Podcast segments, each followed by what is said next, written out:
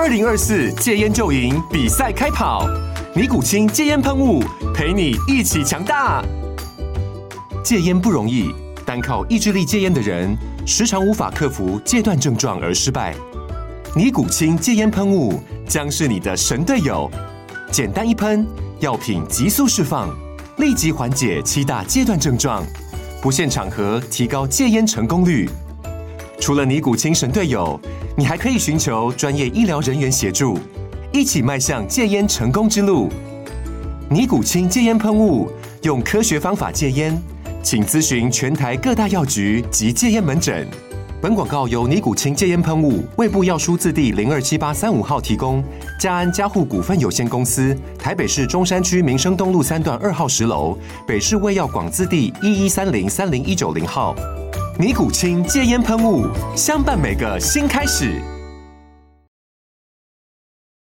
你现在收听的是うさぎ社长的日本商业放送。Hello，大家好，我是 Yuki，感谢你再次点开うさぎ社长的日本商业放送。这集是 EP 零五，这集的内容每一篇几乎都可以再延伸一长篇。那不多说，我们就先赶快来看看上周日本发生了什么商业大小事吧。 今天第一则新闻就要稍微较大篇幅的来介绍一下日本人心目中最喜爱咖啡厅排名第二的 Komeda。株式会社 Komeda Holdings 在二零二三年度的财报中宣布，今年七月集团全国店铺数正式超过一千间门店。尽管二零二零年开始的疫情造成营收受到影响，中间稍微有些波动，但截至二零二三年度，整体的营业额仍然有所成长。Komeda 是从日本名古屋发迹的一间连锁咖啡店，全国都有门店，但在中京最为密集。中京指的范围就是东京以及京都之间的地段，主要就是以名古屋为中心。海外的话，台湾、上海、香港都有分店。而据说店名会叫 Komeda 的原因，是因为创业的老板老家是卖米的，米在日文呢就叫 Kome。Komeda 起初最有名的招牌商品就是シロノワール，台湾翻译叫做冰与火，在松软的丹麦面包上加上浓香的霜淇淋，自此呢就成为去 Komeda 必吃的明星商品。而 Komeda 也常常配合季节限定来推出不一样口味的シロノワール。 除此之外呢，Komeda 还发展早餐以及轻食，让消费者可以有更多的选择。Komeda 价格属于中低价位，座位呢也都比较宽敞，座位跟座位之间都有适当的距离，消费者可以享受和其他咖啡厅拥挤感不同的舒适。Komeda 集团下的分店九成呢都是特许经营店，简称 FC。这样的经营策略让加盟者可以有系统的承接集团的技术、管理经验、原物料。但是呢，真正让 Komeda 赚钱的不是加盟的授权费用，而是店铺中原物料的自产和批发。这个呢，占了整个集团营业额的七成。Komeda 自己生产咖啡以及面包等等，再批发给加盟店，这样就没有了中间商的费用抽取。压低了成本，让 Komeda 整个集团的营业利益是 Starbucks Japan 的两倍之多。刚好最近也看一些连锁餐饮店的分析，其实也都有提到原物料自产略过中间商可带来的利润之重要性。再加上呢，如果你愿意薄利多销，那消费族群甚至可以再扩大至更多的民众。只要规模够大，绝对是胜利方程式。但品质的控管呢，也是这类大型连锁店的重点。根据报道，Komeda 的一间 FC 加盟店需要一亿日币左右。虽然呢，加盟金额非常的庞大，但 Komeda 母公司提供固定的店铺内装和经营方针，这样子呢，就能确保了加盟店的品质不会参差不齐。以客为本，让消费者来到 KoMeta 就像是回到家中一样舒适。这个呢，就是 KoMeta 的经营原则。原则到，大部分日本民众都会认为，Komeda 经济又实惠的餐点量根本可以将 Komeda 称作餐厅而非咖啡厅，甚至说他们的餐点 menu 根本就是逆向诈欺，就是食品比照片的量来的大还要多。对日本人来说，还有对 Komeda 比较有深刻的印象点是，店铺几乎会设置在道路的沿线，并且设有停车场，是非常适合假日开着车，然后带着小孩子一同前往。发展至今，Komeda 的展店策略未来将会以首都圈为主，但是在如此拥挤的首都圈，竞争对手也很多。撇除星巴克的话，我认为性质比较类似的竞争对手就是上岛咖啡，还有新奶咖啡。虽然这些咖啡厅性质都很相似，不过我想 Komeda 这种逆向炸期的经营方式，应该还是可以杀出一片天吧。再来的第二则新闻。经营着日本知名虚拟偶像品牌 Hololive Production 的 VTuber 事务所 Kava，在七月二十七号宣布于日本 Note 平台开设 Kava Tech 技术部落格，希望透过技术部落格的分享，让大家了解他们创造出 Hololive VTuber 背后所使用的 AR 还有 Metaverse 相关技术。那因为技术内容真的过于技术，我没有办法讲解。但 Cover 另外有开设一个官方部落格，里面就分享了很多平常公司内的工作内容。某种层面上也是希望可以吸引更多适合的人才加入他们。的确，我们常常听到虚拟偶像这样的名词，对台湾人来说最熟知的应该就是初音。但是，其实初音和 Hello Life 这类可以即时直播的虚拟偶像背后的运作逻辑仍然是有所不同的。初音的声线和角色是已经固定的模组，但 Hello Life 透过 Live 2D 的技术，可以捕捉真人的动作，并且套上虚拟角色的皮和粉丝互动。这也是为什么 Hello Life 这样的虚拟偶像热潮会席卷，因为更有真实感。偏偏隔壁的乌姆的 YouTube 的事务所目前是正在亏钱的，Cover 却逆势上涨，于今年三月在东京证券所上市，可见虚拟偶像的魅力。Cover 不仅在日本有高人气，他在以英语为母语的国家也加拥着惊人的粉丝量。Hololive 甚至有英语系的 VTuber，订阅数高达四百多万人。从二零一九年到现在，Hololive 的 VTuber 有和全家、Lawson、晴空塔、日本邮便、富士急乐园、日本球队等联名，也有出一番赏。在今年呢，甚至被任命为东京观光大使，这是日本官方认证的代言人，完全大范围的抢食的 YouTuber 和艺人的工作机会。像这类 IP 授权和 VTuber 商品贩售呢，就成为了除了直播之外，Cover 最大的营收来源。而且今年一月的时候呢，Cover 旗下的 VTuber Hoshimachi CC 也透过 Cover 的技术，成功让他在 YouTube 上有名的音乐频道 The First Take 登台。那就如大家知道的那样，The First Take 是要一唱到底的。在官方采访中是有提到，因为 Cover 原本在行的技术呢是动作的捕捉而非录音，因此系统是没有办法这样原原本本的搬去 The First Take 的录音棚使用。因此，光是将技术调整成可以在 The First Take 使用的，就耗费了非常非常多的时间。可以说，Cover 的技术真的是非常的厉害。而他们呢，就像 AKB48 一样，会有一期一期的成员，会有新成员加入，也会有旧成员毕业。那在角色扮演背后的人呢，就叫做中之人。那这个角色的中之人要离开的时候呢，就是角色毕业的时候了。我们追真人偶像时，偶像会有绯闻，会有丑闻，但是虚拟偶像不会。它本身的设定呢，就是一个虚拟的存在。中之人只要扮演好角色的设定性格就可以了。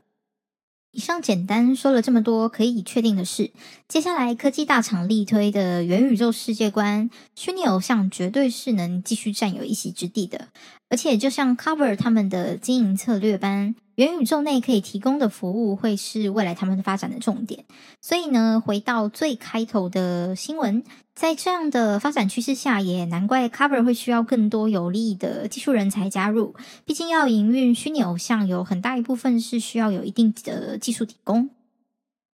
再来的第三则新闻，七月三十号，日媒 Business Journal 报道中称，拥有热门手游《赛马娘》以及《碧蓝幻想》的 CyberAgent 游戏部门，在二零二三年的第三四半期，也就是今年的四到六月，财报中显示营业利益亏损一亿日币，在前一期，也就是今年一到三月间，还有一百五十二亿的营收，却于这短短三个月内大幅亏损。而在去年的同期，二零二二年的第三四半期，营收也仍然有九十八亿。这中间到底发生了什么事呢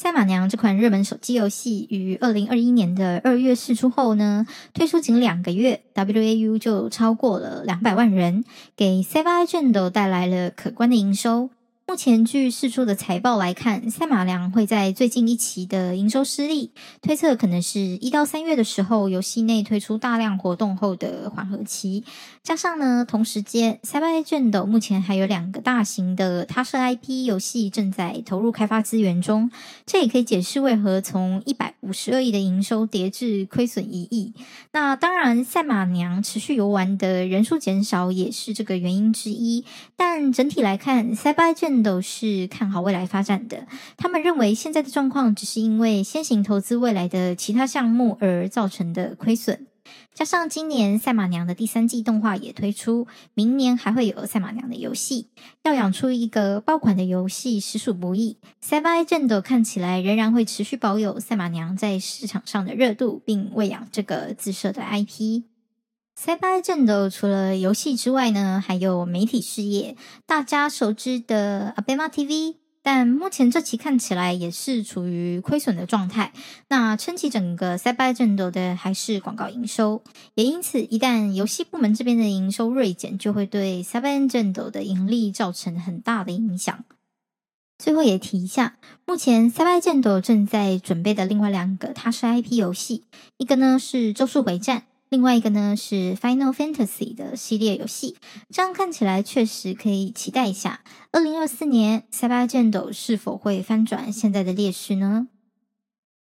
再来第四则新闻，因为国际局势的变动和气候状况，日本的食品原料价格不停的涨价。在七月十八号的一则新闻中就提及。近期临近日本的欧蹦假期，返乡伴手礼的需求增加。日本业者虽然对于买气回笼感到很欣慰，但是作为甜点类必备原料的糖涨幅几乎将近两成，让制造业者觉得吃不消。许多商店未来也都会考虑调涨食品的单价。日本调研机构呢，也有针对各类食品，从调味料到主食、饮料等价格做调查。从二零二二年开始到二零二三年六月为止，光是食用油就涨了接近两成，美乃滋也涨了近一点五成。在涨价涨不停的状况下呢，日本民众使用点数和折扣券的比例就大幅增加。再来一个比较有趣的现象是，因为日本药妆店也有开始贩售一些食品，所以呢，根据调查的资料显示。二零二三年截至目前，药妆店整体的食品贩售额成长率是高于超市的。可能因为疫情的关系，日本人难得出门一趟，比起去超市，在药妆店除了可以买到常备药品之外，还可以将所需要的食品全部都买一买。最后是冷知识时间，在日本调味料界有所谓的“沙西斯塞苏”，沙呢是砂糖，西是盐。丝呢是醋，C 呢是酱油，So 是味噌，都是取自个别日文的第一个开头。那懂日文的朋友一定会问：酱油不是应该念 s h o u 吗？其实过去酱油是念作 CU，因此才会是 C 开头。最后一则呢，要来跟大家聊聊有着 Uniqlo 以及 GU 两大品牌的株式会社 Fast Retailing。Fast Retailing 近期修正了二零二三年的整年度预期业绩，预期的营业额呢会来到两兆七千三百亿日元。整个集团呢，不管是营业额还是纯利益，都来到了新高点，也许下了未来十年呢，希望营业额能够达到十兆日元的愿景。其中呢，海外店铺的 Uniqlo 所带来的营收是 Fast Retailing 成长的主要来源。相较于去年同期的营业额，Fast Retailing 的海外店铺就成长了三十八 percent，其中大部分是来自大中华地区的贡献。那尤其中国疫情趋缓后，有超过四成的店铺都有预期之外的营业额。那在北美、东南亚、欧洲等地方也同样推展顺利。虽然因为日币贬值造成的人事成本费用略有上升，但是呢，仍然让 Fast Retailing 收获好成绩单。反观呢，在日本的成长率就没有海外来的漂亮。那日币贬值造成的成本上升是主要的原因。Fast Retailing 的 Uniqlo 主打 CP 值高的产品，在过去的疫情期间呢，尽管会有库存问题，仍然积极的在开发新产品，并维持住海外的市场，稳定的品质和定番的款式。尽管新来势汹汹，但是 Uniqlo 还是成功守住它的位置，并且在今年一月宣布，国内从业人员不分职种，年收皆有十五 percent 以上的调薪，最高呢可以调到四十 percent。Fast Retailing 非常重视招揽优秀人才，因此也大方给予高薪，在严峻环境下也坚持品质和创新，薪资给予上不手软等等，都是日本人觉得 Fast Retailing 能够持续成长的原因。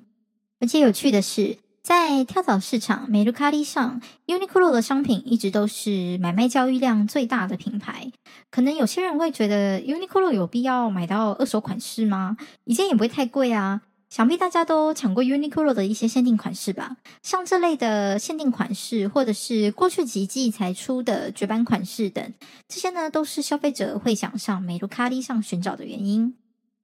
但我很喜欢日本人对于 Uniqlo 的一段赞美，他们认为呢，Uniqlo 将时尚做到了最大公约数，虽然不是太潮，但是又不会太俗气，彻彻底底的体现了 Lifewear 这件事。至于 GU。未来 Fast Retailing 会如何将 GU 在维持低价的情况下和 Uniqlo 做出区别，并且持续成长，甚至像 Uniqlo 一样做出亮眼的成绩，也是令人关注的重点。以上呢就是本集的节目内容。很快周更后已经一个月了，感谢所有收听的朋友。这些内容整理呢，一方面是希望自己能够有所成长，另外一方面呢，也是希望能一起分享给大家。对了，也想再次和大家说，节目开了一个 Facebook 的粉丝专页，有兴趣的朋友可以去搜寻粉专，名称就是うさぎ社长的日本商业放送。最后呢，希望大家还喜欢本集的内容，帮我留个五星评分，我会非常感谢你。那么うさぎ社长的日本商业放送，我们就下次见啦，またね。